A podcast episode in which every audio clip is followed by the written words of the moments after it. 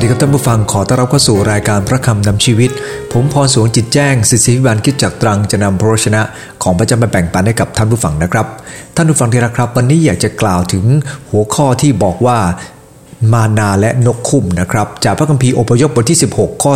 13 14 นะครับพระคัมภีร์ได้กล่าวไว้อย่างนี้นะครับว่า ครั้นถึงเวลาเย็นฝูงนกคุ้ม บินมาเต็มค่าย ในเวลาเช้าก็มีน้ำค้างตกรอบค่ายที่พัก เมื่อน้ำค้างระเหยไปแล้ว ก็เห็นสิ่งหนึ่ง เหมือนเกล็ดเล็กๆเท่าเมล็ดน้ำค้างออยู่ที่พื้นดินในถิ่นทุรกันดารนนั้น พระคัมภีร์ในตอนนี้เนี่ยนะครับที่พระคัมภีร์ได้กล่าวเกี่ยวกับมานาและนกคุ้มนั้น เหตุการณ์ก็คือว่าเมื่อพระเจ้าได้ทรงนำอิสราเอลออกมาจากแผ่นดินอียิปต์เนี่ยนะครับพวกเขาได้ผ่านเเหตุการณ์เยอะแยะทีเดียวครับ พระเจ้าอวยพรพวกเขาอัศจรรย์สิบประการในประเทศอียิปต์ทำให้พวกเขาได้หลุดลอดออกมาได้นะครับฟาโรห์ได้ปล่อยพวกเขาออกมา และเมื่อเขาเดินทางออกมา ทางอียิปต์ก็รู้สึกเสียดายครับ และตามไล่ล่าเข้ามา ขณะที่กำลังตามไล่ล่าเข้ามา ข้างหน้าก็มีทะเลแดง ข้างหลังมีกองทัพอียิปต์ทุกคนก็บ่นกับโมเสสว่าทำไมต้องมาตายที่นี่ พระเจ้าก็ทรงให้ทะเลแดงนั้นแยกออก เขาเดินทางข้ามทะเลแดงไปได้ และเมื่อพวกฟาโรตามมา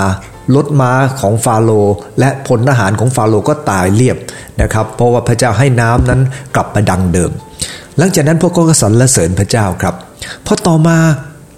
พวกเขาก็ไม่มีน้ำดื่ม พอไม่มีน้ำดื่มก็บ่นต่อว่าพระเจ้าบอกว่าตอนนี้ไม่มีน้ำดื่ม ท่านผู้ฟังดีล้วครับ และเมื่อพระเจ้าประทานน้ำดื่มให้กับเขา พระเจ้าก็ให้เขาเดินทางต่อไปครับ มาถึงเอลิม ซึ่งมีต้นอินทผลัม 70 ต้นมีบ่อน้ำแล้วก็สุขสบายมาก แต่พระเจ้าก็เดินทางต่อไปครับ เมื่อเดินทางต่อไป ปรากฏว่าอยู่ในถิ่นทุรกันดารเมื่ออยู่ในถิ่นทุรกันดารนั้น พวกเขาไม่มีอาหารทาน เขาก็เลยบ่นต่อว่าพระเจ้าอีกครับ ว่าทำไมพวกเขาต้องมาตายที่นี่กัน แต่ขอบคุณพระเจ้าครับ พระเจ้าได้ประทานมานาและประทานนกคุ้มมาให้ด้วย แต่ว่าพระเจ้าเนี่ยนะครับ ได้ประทานมานาและนกคุ้มมาให้ เราได้ข้อคิดวันนี้อย่างน้อย 4 ประการครับ เกี่ยวกับเรื่องของมานาและนกคุ้มนะครับ 4 ประการนี้คืออะไรบ้าง ประการที่ 1 ก็คือ มานาเป็นสิ่งพิเศษจากสวรรค์ อันที่สองมานาเป็นสิ่งที่เลี้ยงดูชีวิตของพวกเขา อันที่สามอิสราเอลชอบนกคุ้มมากกว่ามานา และอันที่สี่นกคุ้มก็นำโทษมานะครับเรามาดูทีละประการด้วยกัน ประการที่หนึ่งครับมานาเป็นสิ่งพิเศษจากสวรรค์ พระคัมภีร์ในตอนนี้ได้บอกว่าขั้นเวลา เช้าเนี่ยนะครับก็มีน้ำค้างตกรอบที่พัก และเมื่อน้ำค้างระเหยไปแล้ว ก็เป็นสิ่งที่เรียกว่าเหมือนกับเกรดเล็กๆนะฮะเป็นเหมือนกับน้ำค้างนะฮะน้ำค้างแข็งอยู่บนพื้นท่านผู้ฟังดีละครับ มานาเป็นอาหารจากสวรรค์ และพระเจ้าได้ประทานมานานั้นรสหวานครับนะฮะแต่ไม่ได้หวานแบบเหมือนเหมือนขนมเอ่อที่ปนน้ำผึ้งแบบพระคัมภีร์บอกว่าอย่างนั้น มันเป็นอาหารที่พระเจ้าประทานให้ แต่ เราขอบคุณพระเจ้าครับ เมื่อพระเจ้าประทานให้กับเขานั้น พระคัมภีร์บอกว่ามนุษย์ในในสุดีบทที่78ข้อยี่ยี่ห้าบอกว่า มนุษย์ได้กินอาหารจากสวรรค์ และพระองค์ได้ประทานอาหารให้เขาอย่างอุดมสมบูรณ์ ซึ่งหมายความว่าในสุดีบท78ข้อยี่ห้านี้เนี่ยนะครับ พระเจ้าได้ประทานให้เขาเขาอย่างเพียงพอนะฮะพระองค์ได้ทรงประทานอาหารสวรรค์ให้กับเขา แต่น่าเสียดายครับในข้อ 22 ข้อ 23 บอกว่าพระเจ้า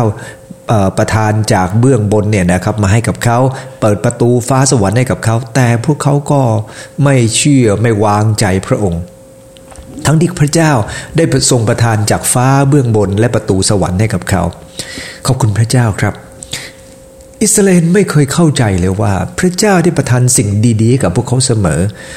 นะพระเจ้าดูแลพวกเขาเสมอ พระเจ้าเอาใจใส่พวกเขาอยู่เสมอนะครับ เพราะว่าพระเจ้านั้นประทานสิ่งพิเศษให้เสมอครับนะฮะขอบคุณพระเจ้าที่เมื่อเราเป็นลูกของพระเจ้า ในพระคัมภีร์ยอห์นบทที่1ข้อ12เนี่ยนะครับ ทุกคนที่เชื่อพระเจ้าพระองค์ก็ประทานสิทธิเป็นลูกของพระองค์ และเมื่อพระองค์ทรงประทานให้เป็นลูกของพระองค์นั้น พระองค์ก็จะประทานสิ่งดีให้ แต่สิ่งดีอาจจะไม่ถูกใจเรานะครับ อย่างตอนนี้เนี่ยนะครับพระองค์ประทานมานาให้ แต่พวกเขากลับไม่สนใจครับเขาสนใจนกคุ้มนะซึ่งเดี๋ยวจะพูดในประการที่ 3 ต่อไป แต่ในตอนนี้นะครับ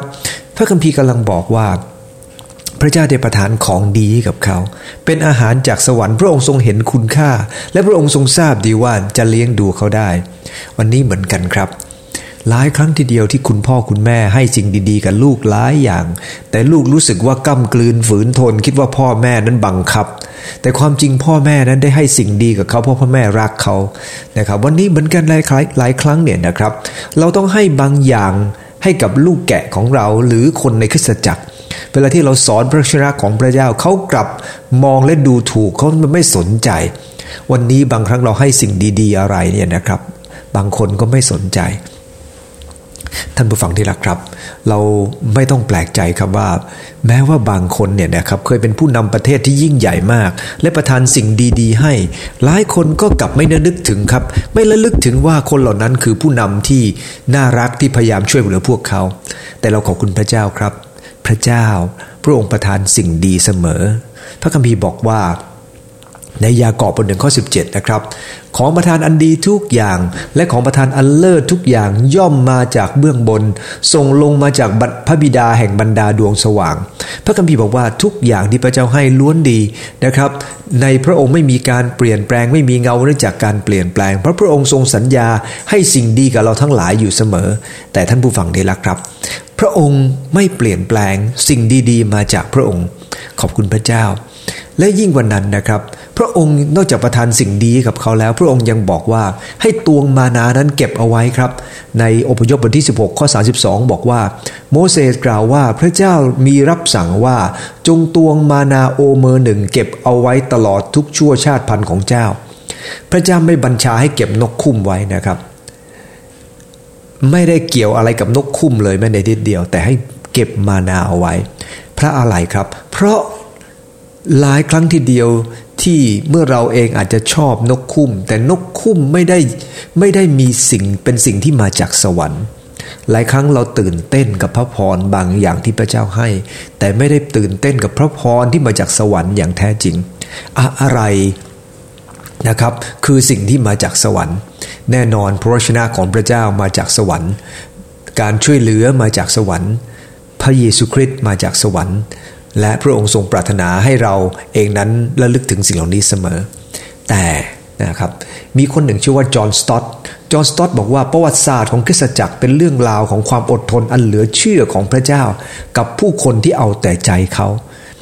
มนุษย์เอาแต่ใจตัวเอง แต่ว่าพระเจ้าเนี่ยนะครับก็อดทนกับมนุษย์ต่อละไปนะฮะตลอดเวลาที่ผ่านมาเพราะพระเจ้านั้นเต็มไปด้วยความรัก มีคนนะครับชื่อว่าวิลเลียมแกลสโตนบอกว่า ทั้งหมดที่ผมคิดทั้งหมดที่ผมหวัง ทั้งหมดที่ผมเขียน ทั้งหมดที่ผมทุ่มเทอยู่บนพื้นฐานของความเป็นพระเจ้าของพระเยซูคริสต์และความเอาแต่ใจซึ่งเป็นศูนย์กลางแห่งความสุขอันน่าสังเวช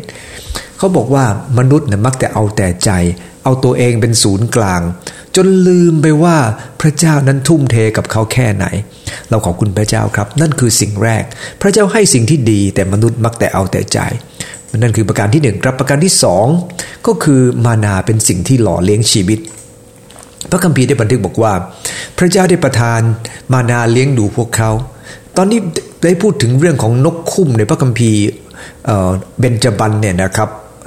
ในอพยพเนี่ยเพียงสองครั้งด้วยกันนะครับในเบนในอพยพครั้งหนึ่ง และในกันนวิถีครั้งหนึ่ง นกคุ้มนั้นนะครับ ไม่ได้มีไว้เพื่อจะเลี้ยงดูพวกเขา เพราะมีแค่สองครั้งเท่านั้นเอง สิ่งที่เราชอบทำให้เราดูเหมือนชีชีวา อาจจะไม่ใช่สิ่งที่เลี้ยงดูชีวิตของเรา แต่พระเจ้าก็ประทานให้เพื่อจะเป็นกำลังใจให้กับเรา ดังนั้นเองเนี่ยนะครับพระเจ้าได้ประทานมานานะครับให้กับอิสราเอลเลี้ยงดูเขาตลอด แต่พระองค์ไม่ได้ประทานนกคุ้มเลี้ยงดูเขาทุกวันนะครับแต่พระองค์ให้มาสองครั้งด้วยกัน นะฮะครั้งแรกก็คือครั้งนี้แหละครับในอพยพบทที่ 16เนี่ยพวกเขาบนต่อว่าพระเจ้า บนต่อว่าโมเสสทั้งที่พระเจ้าเนี่ยนะครับ ได้ช่วยเหลือพวกเขาพวกเขากลับบอกว่าให้เขาตายในถิ่นทุรกันดารนะครับ ให้เขาตายในในอียิปต์ตอนที่อยู่ใกล้หม้อเนื้อ ดีกว่ามาอดตายที่นี่ ทำไมต้องมาอดตายที่นี่ พวกเขาลืมไปว่าพวกเขาคนคนทูลขอพระเจ้าบอกว่า พระองค์เจ้าข้าโปรดช่วยพวกข้าพเจ้าออกมาจากอียิปต์ด้วยมันทุกข์ทรมานเหลือเกิน และพระเจ้าก็พระเมตตาครับ และเขาบ่นหลังจากไหนครับ หลังจากที่พระเจ้าช่วยพวกเขาด้วยอัศจรรย์เป็นสิบสิบครั้งพพระองค์ช่วยเขาครั้งแล้วครั้งเล่า แล้วพวกเขาออกมาได้ และเมื่อออกมาตอนนี้เขาบอกพระเจ้านะครับเขาบอกโมเสสและบ่นต่อว่าโมเสสว่าทำไมต้องอดตาย ให้พระเจ้าให้เขาพระเจ้าอดตายอยู่ที่หม้อเนื้อที่ประเทศอียิปต์ดีกว่า หมายความว่าอย่างไง หมายความว่าพวกเขาโทษแต่พระเจ้าตลอดเวลา เขาไม่ได้เห็นสิ่งดีๆ ที่พระเจ้าให้เลย พอมีความสุขก็สรรเสริญพระเจ้านิดๆหน่อยๆแต่พอมีความทุกข์ก็ด่าพระเจ้าทันที ทั้งที่เสาเมฆเสาไฟ ที่พระเจ้าคอยนำเขาอยู่อยู่กับเขาเสมอ ท่านผู้ฟังทีละครับ ในการเนทีบทที่ 10 ข้อ 11 บอกว่า วันที่ 20 เดือน 12 ปีที่สองทรงให้เมฆนั้นขึ้นมาจากพระพราโอวาทข้อที่ 11 ข้อ4นะฮะบอกว่าคนที่ปะปนมากับเขาทั้งหลายละโมบมาก คนเอเสเรนร้องไห้คร่ำครวญอีกว่าผู้ใดจะให้เนื้อกินกับเรา นี่เป็นเหตุการณ์ครั้งที่สองในการนำพิธีบทที่ 10 11เนี่ยนะครับ คือผ่านไปประมาณหนึ่งปีกว่าๆหลังจากที่พวกเขาบ่นกันและพระเจ้าก็ประทานมานาให้กับเขาเนี่ยนะครับ แล้วก็ประทานนกคุ้มให้ ตอนนี้ครั้งที่สองที่พวกเขาบ่นอีก พระเจ้าก็ประทานนกคุ้มให้กับเขาอีกครับนะเพราะว่าพวกเขานั้นพระคัมภีร์ว่าใช้คำว่าละโมบมากละโมบหมายถึงอะไรครับ หมายความว่าเกินพอดี หลายคนชีวิตเกินพอดีครับ เราเองนั้นก็ไม่ควรจะละโมบมาก มี พระเจ้าเลี้ยงดูเราด้วยอาหารประจำวัน เราน่าจะขอบคุณพระเจ้าแล้วนะครับ อย่าละโมบมากเกินไป เพราะการละโมบเนี่ยนะครับ มันทำให้ชีวิตของเรานั้นตกอับลงไปได้นะครับ ยิ่งละโมบมากยิ่งแย่นะครับ คนเหล่านี้บ่นครับ แน่นอนคนบ่นเนี่ยนะครับ ก็คือบ่นที่ขาดความเชื่อ คริสเตียนหลายครั้งเราบ่นเราขาดความเชื่อ เพราะเราบ่นออกมา แต่เราขอบคุณพระเจ้าครับกำลังบอกว่าในฐานะที่เราเป็นคริสเตียนเนี่ยนะครับ การบ่นนั้นคือการขาดความเชื่อ และแน่นอนเมื่อเราขาดความเชื่อ เราก็ไม่ได้เป็นที่พอพระทัยของพระเจ้าดังนั้นเองขอพระเจ้าเมตตาเราครับ อย่าเป็นคนที่ขี้บ่นนะครับ พระคัมภีร์ก็บอกว่า คนที่บ่นแล้วเนี่ยนะครับจะพินาศโดยองค์เพชฌฆาตนะฮะเหมือนกับในพระคัมภีร์ตอนต่อไปที่เราจะเรียนด้วยกันเนี่ยนะครับ อิสราเอลขี้บ่นตลอดเวลานะครับคนบ่นขาดความเชื่อ ถามว่าบ่นแล้วบ่นเนี่ยคนในบ้านมีความสุขไหมครับ โอ้โหไม่มีใครมีความสุขหรอกครับ ยิ่งบ่นแบบมากๆเนี่ยนะครับ เผลอสามีออกจากบ้าน ลูกออกจากบ้านหมดนะครับ เนื่องจากว่าบ่นมากเกินไป ขอบคุณพระเจ้าครับเพราะเขาบ่นพระเจ้าก็ยังเมตตานะครับ พระองค์ไม่ได้ลงโทษเขาทันที พระคัมภีร์บันทึกบอกว่า มีลมพัดมาจากพระเจ้า พาฝูงนกคุ้มมาจากทะเล ให้ตกลงบนค่ายรอบทิศห่างออกไปเป็นหนทางเดินวันหนึ่งนะฮะหมายความว่าเดินไปข้างหน้าเนี่ยวันหนึ่งประมาณ 20 กิโล และสูงพ้นดินประมาณสองศอกโอ้โหหมายความว่านกคุ้มจำนวนมหาศาล นะครับ ที่พระเจ้าได้ประทานให้ พระคัมภีร์ได้บันทึกบอกว่า เมื่อพระเจ้าประทานให้กับพวกเขาเยอะขนาดนั้นเนี่ยนะครับ แต่นั่นไม่ใช่คือการเลี้ยงดูของพระเจ้าตลอด แน่นอนพวกเขาจะกินได้หลายวันเป็นเดือนเดือนเป็นปีทีเดียวครับ เราไปตากแห้งนี่กินได้เป็นปีแต่อะไรเกิดขึ้น สิ่งที่พวกเขาทำเนี่ยนะครับเขาละโมบแทนที่พวกเขาจะ รู้สึกขอบคุณพระเจ้า ไม่มีคำขอบคุณออกมาจากปากของเขานะครับ พอพระเจ้าประทานให้ก็รีบ สวาปามรีบกินกันทันทีและขอบคุณพระเจ้าครับ ในยอห์นบทที่6ข้อ35 บอกว่า เราเป็นอาหารแห่งชีวิต ผู้ที่มาหาเราจะไม่หิว ผู้ที่วางใจในเราจะไม่กระหายอีกเลย พระเยซูคริสต์เจ้าเป็นมานานะครับพระองค์จะเลี้ยงชีวิตฝ่ายจิตวิญญาณของเราด้วย พระเจ้าได้ประทานมานา วันต่อวันเพื่อจะเลี้ยงชีวิตของเขา พระองค์จะประทานพระวชนะ พระองค์จะประทานพลังของพระองค์ให้กับเรา เพื่อจะหล่อเลี้ยงเราแต่ละวันเช่นเดียวกันจำไว้นะครับ นกคุ้มไม่ได้หล่อเลี้ยงชีวิต นกคุ้มอาจจะทำให้อิ่มบ้างบางมือ้อ แต่พระคัมภีร์ตอนนี้บอกว่าพระเจ้าได้เลี้ยงพวกเขาด้วยมานานะครับและมานาประทานกำลังให้กับเขาตลอดเวลานะครับมีคนหนึ่งชื่อว่าแดนครอฟอร์ดนะครับเขาไปเป็นมิชลีอยู่ในประเทศแอฟริกาใน ในในช่วงปี 1,700 กว่าเนี่ยนะครับ บนล่างของมิชลีคนนี้นะครับมีพันธสัญญาใหม่อยู่ในเสื้อโค้ทของเขาเมื่อเขาเสียชีวิตไป ข้างในพระคัมภีร์นั้นเขียนไว้ว่า ผมทำคนเดียวไม่ได้ คลื่นถาโถมสูงและรวดเร็ว สายหมอกเยือกเย็นโชยมา และแสงดับวูบสู่ท้องฟ้า แต่ผมรู้ว่าสุดท้ายเราสองคนจะชนะ คือพระเยซูกับฉัน ขี้ขลาดและเอาแต่ใจตัวเองอ่อนแอผผมเปลี่ยนไปตามท้องฟ้าที่เปลี่ยนไป วันนี้เข้มแข็งและกล้าหาญพรุ่งนี้อ่อนแอเกินจะโวยบิน แต่พระองค์ไม่ยอมแพ้ดังนั้น เราทั้งสองจะชนะในที่สุดพระเยซูและฉัน ขอบคุณพระเจ้าครับ สิ่งที่เขาพูดในตอนนี้กำลังพูดถึงความไม่ได้เอาไหนของเขาเลย เขาเป็นคนอ่อนแอ เป็นคนที่ขี้แพ้ แต่พระเจ้าไม่เคยแพ้ พระองค์เต็มไปด้วยชัยชนะ และพระองค์จะไม่ใช่ชนะเพียงผู้เดียวครับ พระองค์จะนำเราชนะไปกับพระองค์ด้วยนะครับ เพราะพระคัมภีร์ได้บันทึกกับเราบอกว่า ผู้ที่อยู่ในพระองค์เนี่ยนะครับก็จะชนะต่อโลก แล้วขอบคุณพระเจ้าครับนั่นคือประการที่สองมานาเป็นสิ่งพิเศษที่มาจากสวรรค์อันที่สองมานาเป็นสิ่งที่เลี้ยงดูชิดของเราไม่ใช่นกคุ้ม นกคุ้มไม่ได้มาจากสวรรค์ มานามาจากสวรรค์ พระเยซูเป็นมานานะครับพระชนะเป็นมานา และจะเลี้ยงดูชีวิตของเรา ชีวิตของคนไม่ได้อยู่แค่เพียงภายนอกเพราะพระคัมภีร์บอกว่ามนุษย์จะบำรุงชีวิตด้วยอาหารสิ่งเดียวก็หาไม่ได้ แต่บำรุงด้วยพระชนะทุกคำซึ่งออกมาจากพระโอษฐ์พระเจ้าและประการที่3ครับอิสราเอลกลับชอบนกคุ้มมากกว่ามานาครับ พระคัมภีร์บอกว่าเพราะพวกเขาเห็นมานาทุกวันทุกวัน จริงๆ เขาสามารถเดินทางจากอียิปต์เนี่ยนะครับเข้าไปในแผ่นดินคณาอันได้โดยระยะทางเพียงไม่ถึงเดือนสองเดือนเนี่ยนะครับก็เดินผ่านแล้ว แล้วเขาไม่จำเป็นต้องมานั่งรอมานาเยอะแยะที่ถึง 40 ปี แทนที่จะอยู่แค่ 2 เดือนกับอยู่ 40 ปี เพราะอะไรครับ เพราะพวกเขาบน่นบ่นแล้วบ่นอีกบน่นบ่นตลอดเวลา จนพระเจ้าต้องลงโทษพวกเขาทำให้พวกเขาต้องอยู่นาน เพราะอยู่นานพระเจ้าก็ไม่ได้ประทานอะไรให้นอกจากมานา เพราะเขาทานมานามากก็เบื่อแต่ที่เบื่อทั้งหลายทั้งแหล่เนี่ยนะครับไม่ได้ขึ้นอยู่กับพระเจ้าไม่ได้ประทานสิ่งดีๆกับเขา พระเจ้าประทานให้อย่างเพียงพอ แต่ว่าสิ่งที่พระเจ้าต้องการสอนพวกเขาคือ อย่าบ่นมากเกินไป แต่อิสราเอลไม่ได้มองดูสิ่งที่พระเจ้าทรงประสงค์ครับ มองที่ตัวเองประสงค์เท่านั้น อิสราเอลชอบนกคุ้มมากกว่ามานา เขาบอกว่ามานาที่พระเจ้าให้ไม่มีอะไรน่าดูเลยนะครับ และก็ยังบอกว่านะฮะในบทที่ 21 ข้อที่ 5 ประชาชนก็บ่นว่า ทำไมพาเราออกมาจากอียิปต์มาตายในทิทุรกันดารนนี้ ไม่มีอาหารไม่มีน้ำเราเบื่ออาหารอันไร้ค่าเขาบ่นเรื่องเดิมอีกแล้วนะครับ หลังจากการนายวิถีบทที่ 11 ตอนนี้บทที่ 21นะฮะผ่านมาสิบบทก็ยังบ่นหยุดเรื่องเดิมครับ แล้วบ่นยังดูถูกสิ่งที่พระเจ้าให้ด้วย โอ้มันเป็นอะไรที่ย่ำแย่มากที่พระเจ้าให้เขาดูแลพวกเขาแต่กับเขากลับดูถูก มีลูกหลายคนดูถูกพ่อแม่ตัวเองนะครับ ทั้งที่พ่อแม่เป็นคนหาเลี้ยงนะครับ แต่ก็ยังดูถูกพ่อแม่ได้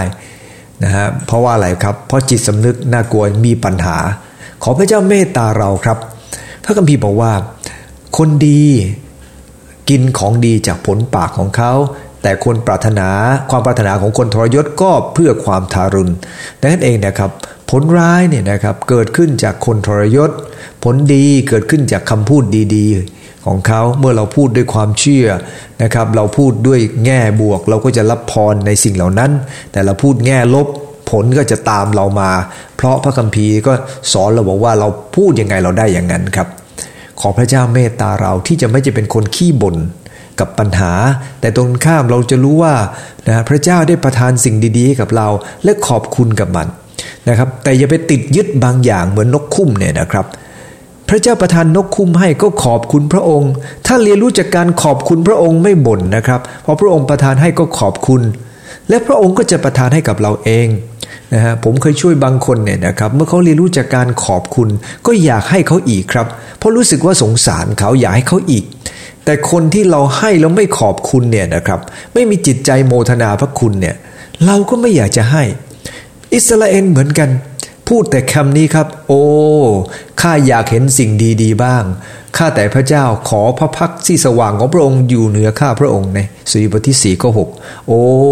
ข้าอยากเห็นบ้าง ได้แค่อยาก เพราะอะไรครับ เพราะบางครั้งเนี่ยนะครับเราเราโมแต่ใส่สนใจ สิ่งที่เรียกว่านกคุ้มมากเกินไป ข้อที่เจ็ดครับ พระองค์ประทานความชื่นบานให้แก่จิตใจของข้าพระองค์ มากกว่าได้ข้าวและน้ำมงุ่นมากมาย จริง ๆ เมื่อคนที่เข้าใจเขาจะรู้ว่า สิ่งที่พระเจ้าให้ไม่ใช่นกคุ้ม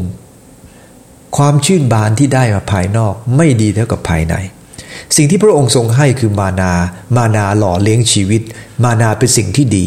แต่หลายครั้งอิสราเอลชอบนกคุ้มมากกว่า วันนี้ลองถามตัวเองดูนะครับว่า ระหว่างสิ่งดีๆ มากมายที่พระองค์ได้ทรงประทานในสวรรค์ให้กับเราเนี่ยนะครับ เราสนใจสิ่งเหล่านั้น หรือเราสนใจแค่สิ่งที่เราอยากจะได้ นกคุ้มมาจากแผ่นดินโลก ลมพัดมาจากทะเล แต่ส่วนอาหารมาจากสวรรค์ เราขอบคุณพระเจ้านกคุ้มไม่ได้ตกจากท้องฟ้า แต่พัดมาจากทะเล วันนี้เนี่ยนะครับ สิ่งที่เราเองต้องการ คือสิ่งที่ถูกพัดมาจากโลกนี้ หรือพัดมาจากสวรรค์ เมื่อมันตกลงมาจากสวรรค์มันเป็นอาหารทิพย์และมันจะกลายเป็นพรสำหรับโลกนี้และโลกหน้าแต่เราต้องเรียนรู้นะครับ หลักการเก็บมานาก็คือเก็บไปเพียงพอแต่ละวัน พระเจ้าไม่ต้องการให้เราเองนั้นเป็นคนที่มัวแต่โลภแล้วก็สนใจเพียงแค่ภายนอก มีอยู่ครั้งหนึ่งนะครับในมาระโกบทสิบสี่ ที่หมู่บ้านเบธานีเนี่ยนะครับมีผู้หญิงคนหนึ่งมาหาพระเยซูคริสต์และเอาน้ำมันเนี่ยนะครับมาฉโลมที่ประบาทของพระองค์ ที่บ้านของซีโมนคนโลกเลือน ที่เคยพระเยซูเคยรักษาเขาที่บ้านเบธานี ผู้หญิงคนนี้เอาน้ำน้ำน้ำมันเนี่ยนะครับมาฉโลมพระบาทของพระองค์ปกติแล้วน้ำมันราคาแพงถึง 300 เดนาริอัน หรือว่าประมาณ 90,000 บาทเนี่ยนะครับน้ำมันขนาดนั้นเอา ในราคาในปัจจุบันนี้เนี่ยนะครับเขาจะเอาไปทำอะไรครับเขาจะไว้ฉโลมผมนะครับ ผมน้ำมันที่จะใช้ฉโลมผมหรือทาผิวหน้าเนี่ยนะครับ มันจะต้องมีเกรดมากทีเดียวนะครับ ต้องสะอาดและบริสุทธิ์มากนะครับบางปัจจุบันนี้ราคาขวดก็เป็นแพงๆมากครับ น้ำมันเหล่านี้จะมีแพงมาก แต่ขอบคุณพระเจ้าครับ ตอนนี้น้ำมันนั้นถูกทำอะไรครับ ถูก ฉโลมพระบาทของพระองค์ จนกระทั่ง มีบางคนในพวกคนเหล่านั้นนะครับที่เข้าเฝ้าพระเยซูอยู่รู้สึกเสียดาย ทั้งที่ไม่ใช่เงินของเขา เป็นเงินของผู้หญิงที่ชื่อว่ามารี เธอได้เอาสิ่งดีๆ มาถวายกับพระเยซูคริสต์แต่คนอื่นรู้สึกเสียดาย มันเป็นสิ่งที่น่าสงสารนะครับ ไม่ใช่สงสารผู้หญิงคนนั้นนะครับ แต่น่าสงสารคนเหล่านั้นที่ไม่เข้าใจ คนเหล่านั้นบอกว่าเสียดายจังเลย นะแล้วทำไมผู้หญิงนี้ไม่เสียดาย เพราะเธอรู้ว่าเธอกำลังให้กับพระเจ้าผู้ทรงรักเธอ ช่วยเธอพ้นจากผีถึงหลายผีด้วยกัน และการนมัสการการให้สิ่งงดงามกับพระองค์เป็นสิ่งที่มีคุณค่า นั่นคือประการที่สามครับ ประการที่สี่ก็คือนะฮะนกคุ้มเนี่ยนำโทษมา มานาเป็นอาหารสวรรค์ มานาเป็นสิ่งหล่อเลี้ยงชีวิต แต่อิสราเอลกับชอบนกคุ้มมากกว่ามานา และนกคุ้มเนี่ยแหละครับนำภัยมาอย่างพวกเขา ตอนที่พระเจ้าได้ประทานนกคุ้มมาให้ในกันดาวิธีบทที่ 11 ข้อ 19นะฮะพระคัมภีร์ได้บันทึกบอกว่า ท่านจะไม่ได้รับวันเดียว หรือสองวันหรือห้าวันหรือสิบวันหรือยี่สิบวัน แต่หนึ่งเดือนเต็มในข้อ 20 จนเนื้อนั้นจะล้นออกมาจากทางรูจมูกของท่าน ท่านจะเอื้อม เพราะท่านได้ทอดทิ้งพระเจ้า ผู้ทรงอยู่ท่ามกลางท่าน และได้ร้องว่าฉไหนเราจึงต้องออกมาจากอียิปต์พระเจ้าทรงเมตตา ช่วยชาวอียิปต์ช่วยชาวยิวถึงหนึ่งเดือนที่จะได้กินนกคุ้มเหล่านั้น ท่านผู้ฟังที่รักครับ แต่ไม่ได้เห็นแม้แต่ตอนเดียวที่เขาจะขอบคุณพระองค์ สิ่งที่พระเจ้าประทานให้เป็นสิ่งที่ดี แต่สิ่งนี้อาจจะกลายเป็นโทษ เมื่อเราเองนั้นปักใจกับมันมากเกินไป ตอนนี้สิ่งที่พระองค์ทรงประทานคือนกคุ้มมหาศาล หลายครั้งหลายคนเนี่ยนะครับหลงไหลกับนกคุ้มที่พระเจ้าให้นะครับก็คือชื่อเสียงเกียรติยศเงินทองทั้งหลายที่พระเจ้าให้ ซึ่งสิ่งเหล่านั้นเป็นนกคุ้มครับ มันไม่ได้เป็นมานาที่จะหล่อเลี้ยงชีวิตนิรันดร์ของเรา หลายครั้งเราสนใจให้คนยกยอปอบ้านเราจนลืมไปว่า สิ่งที่พระองค์ทรงประสงค์ไม่ใช่เป็นแบบนี้ พระคัมภีร์ได้บันทึกนะฮะบทที่ 11 ของการในวิธีบอกว่าพวกเขาเทียบไปจับทั้งคืนครับ ตลอดคืนตลอดทั้งลุ่งนะครับ คนหนึ่งจับได้นะครับสิบโอเมอร์นะเรามาวางตากไว้ทั่วค่าย โอ้โห ท่านผู้ฟังที่รักครับ ในพระคำตอนนี้เนี่ยนะครับทำให้เราชี้เราเห็นว่า อิสราเอลนั้นก็สนใจแต่นกคุ้มจริง ๆ และอะไรเกิดขึ้น พระคัมภีร์บอกว่า เนื้อที่ทานอยู่นั้นมันออกทางจมูกครับ และพระคัมภีร์ในข้อ 33 ของกันนวิถีบทที่ 11 บอกว่า เมื่อนกยังติดฟันเขาทั้งหลายอยู่ ยังรับประทานไม่ทันหมด พระเจ้าทรงกลิ้วประชาชนยิ่งนัก ก็ทรงประหารประชาชนเจด้วยภัยพิบัติอย่างร้ายแรงเอาละครับ นั่นคือบท 11 นะครับบนกันมากก็พระเจ้าทรงประหารเลยครับ บางคนนะฮะเนื่องจากว่าคนเหล่านั้นบ่นมากเกินไปจน ถูกฝังเป็นศพอยู่ที่นั่น ตอนนี้นะครับผมอยากจะให้มาดูอีกครั้งหนึ่ง ในบทที่ 21 ข้อ6นะบนกันเหมือนกันครับ แต่ครั้งนี้พระเจ้าไม่ส่งนกคุ้มมาละ พระองค์ส่งอะไรมาครับ งูแมวเสามาแทนนะครับเพราะอะไรครับเพราะเขาบ่นมากเกินไปดังนั้นเองเมื่อพระเจ้าได้ประทานสิ่งดีๆ ให้แบบนกคุ้มมาเนี่ยนะครับควรจะขอบคุณและเมื่อไม่ได้ ก็ขอบคุณที่เคยได้มาแล้วนะครับ และพระเจ้าทรงทราบครับว่าเราต้องการอะไรนะครับ แล้วพระเจ้าก็จะประทานให้ในเวลาที่เหมาะสมของพระองค์เองนะครับ ในสุดีบทที่ 78 ข้อ 30 31 บอกว่า แต่ก่อนที่เขาหายอยาก ขณะที่อาหารยังอยู่ในปากของเขาพระพิโรธของพระเจ้าก็พุ่งต่อเขา และพระองค์ทรงสังหารคนชะกันที่สุดของเขาและทรงคว่ำคนหนุ่มในอิสราเอลเสีย ถึงมีเรื่องเช่นนี้เขาก็ยังทำบาปไม่เชื่อถือในการอัศจรรย์ของพระองค์ พวกเขาเป็นยังไงครับ แทนที่เขาจะกลับจิตกลับใจมาหาพระเจ้า เขาก็ยังทำเหมือนเดิมครับ คือไม่ได้ติดตามพระองค์อย่างสุดกำลังสุดใจ ไม่ได้เชื่อถือและไว้วางใจในพระองค์ เพราะสิ่งที่พวกเขาต้องการอยู่เพียงแค่นกคุ้มเท่านั้นเอง ท่านผู้ฟังดีละครับ นกคุ้มมีประโยชน์แน่นอน แต่หลายครั้ง เราเองไม่ได้ใส่ใจสิ่งที่พระองค์ทรงประสงค์ มีเรื่องราวผู้หญิงคนหนึ่งชื่อมารีกับภรรยาชื่อว่ากับลูกสาวที่ชื่อว่าคริสติน่าคริสติน่าเนี่ยนะครับนะฮะปรารถนาจะออกจากละแวกบ้านของเขาที่ยากจนมากในบราซิล และเธอต้องการเห็นโลกกว้าง เธอฝันถึงชีวิตที่ดีขึ้นในเมืองหลวงนะครับ และเธอก็ไปบัวโนสไอเรสเนี่ยนะครับ เธอไปถึงที่นั่น และก็ไปหางานทำแต่ปรากฏว่าถูกหลอกครับจนถูกขายตัวนะครับ และเธอมีความลำบากมาก แต่ทราบไหมครับ คุณแม่ของเธอได้ถ่ายเอกสารนะครับ แล้วมาทำสติกเกอร์เล็ก ๆนะครับ แล้วก็เขียนว่ากลับบ้านเธอแม่ยินดีต้อนรับลูกเสมอนะครับเขาเธอทำสติกเกอร์เล็กๆเนี่ยนะครับ ไปติดตามกระจกห้องน้ำทุกแห่งเลยนะครับ ของบัวโนสไอเรสเนี่ยนะครับ ที่ไหนที่เธอไปได้เธอติดไปหมดเลยนะครับ ติดไปติดไปติดไป เท่าที่คิดว่าสามารถติดได้ และวันหนึ่งลูกของเธอเนี่ยนะครับ หลังจากที่ลงรู้สึกว่าเหน็ดเหนื่อยเหลือเกิน ก็เดินเข้าไปในห้องน้ำขณะที่น้ำตาพล่ามัวอยู่นั่นเองกับเห็นครับ เห็นสติกเกอร์เล็กๆ เป็นรูปนะของคุณแม่บอกว่าให้เขากลับบ้านเขาดีใจมากครับ แล้วก็กลับมาหาหาแม่ที่บ้านของเขา แล้วบอกว่าจะไม่ไปไหนอีกแล้ว อยากจะอยู่กับแม่นี่แหละ ท่านผู้ฟังนี่แหละครับ หลายครั้งอิสราเอลเนี่ยก็คล้ายๆกับคริสติน่า คืออยากทำอะไรตามใจตัวเอง แต่สุดท้ายที่พบก็คือความรักของพระเจ้าที่จะหล่อเลี้ยงเราเหมือนมานา ไม่ใช่นกคุ้มที่เราอยากได้ ขอร่วมใจทิฏฐานครับ โปรดย้ายข้าหลายติดใจนกคุ้มมากกว่ามานาที่พระเจ้าหล่อเลี้ยงชีวิต ระองค์เจ้าข้าหลายสิ่งหลายอย่างเป็นสิ่งที่เพียงอยู่ภายนอก ชื่อเสียงเกียรติยศเงินทอง ขออย่าข้าหลายไปติดยึดกับมัน แต่ให้ข้าหลายชื่นบานในมานาอาหารแห่งสวรรค์ ที่บำรุงเลี้ยงจิตวิญญาณของข้าพงหลายเสมอ จึงอธิษฐานด้วยกันในน้ำพระเยซูคริสต์เจ้า อาเมนใจพรทุกท่านครับ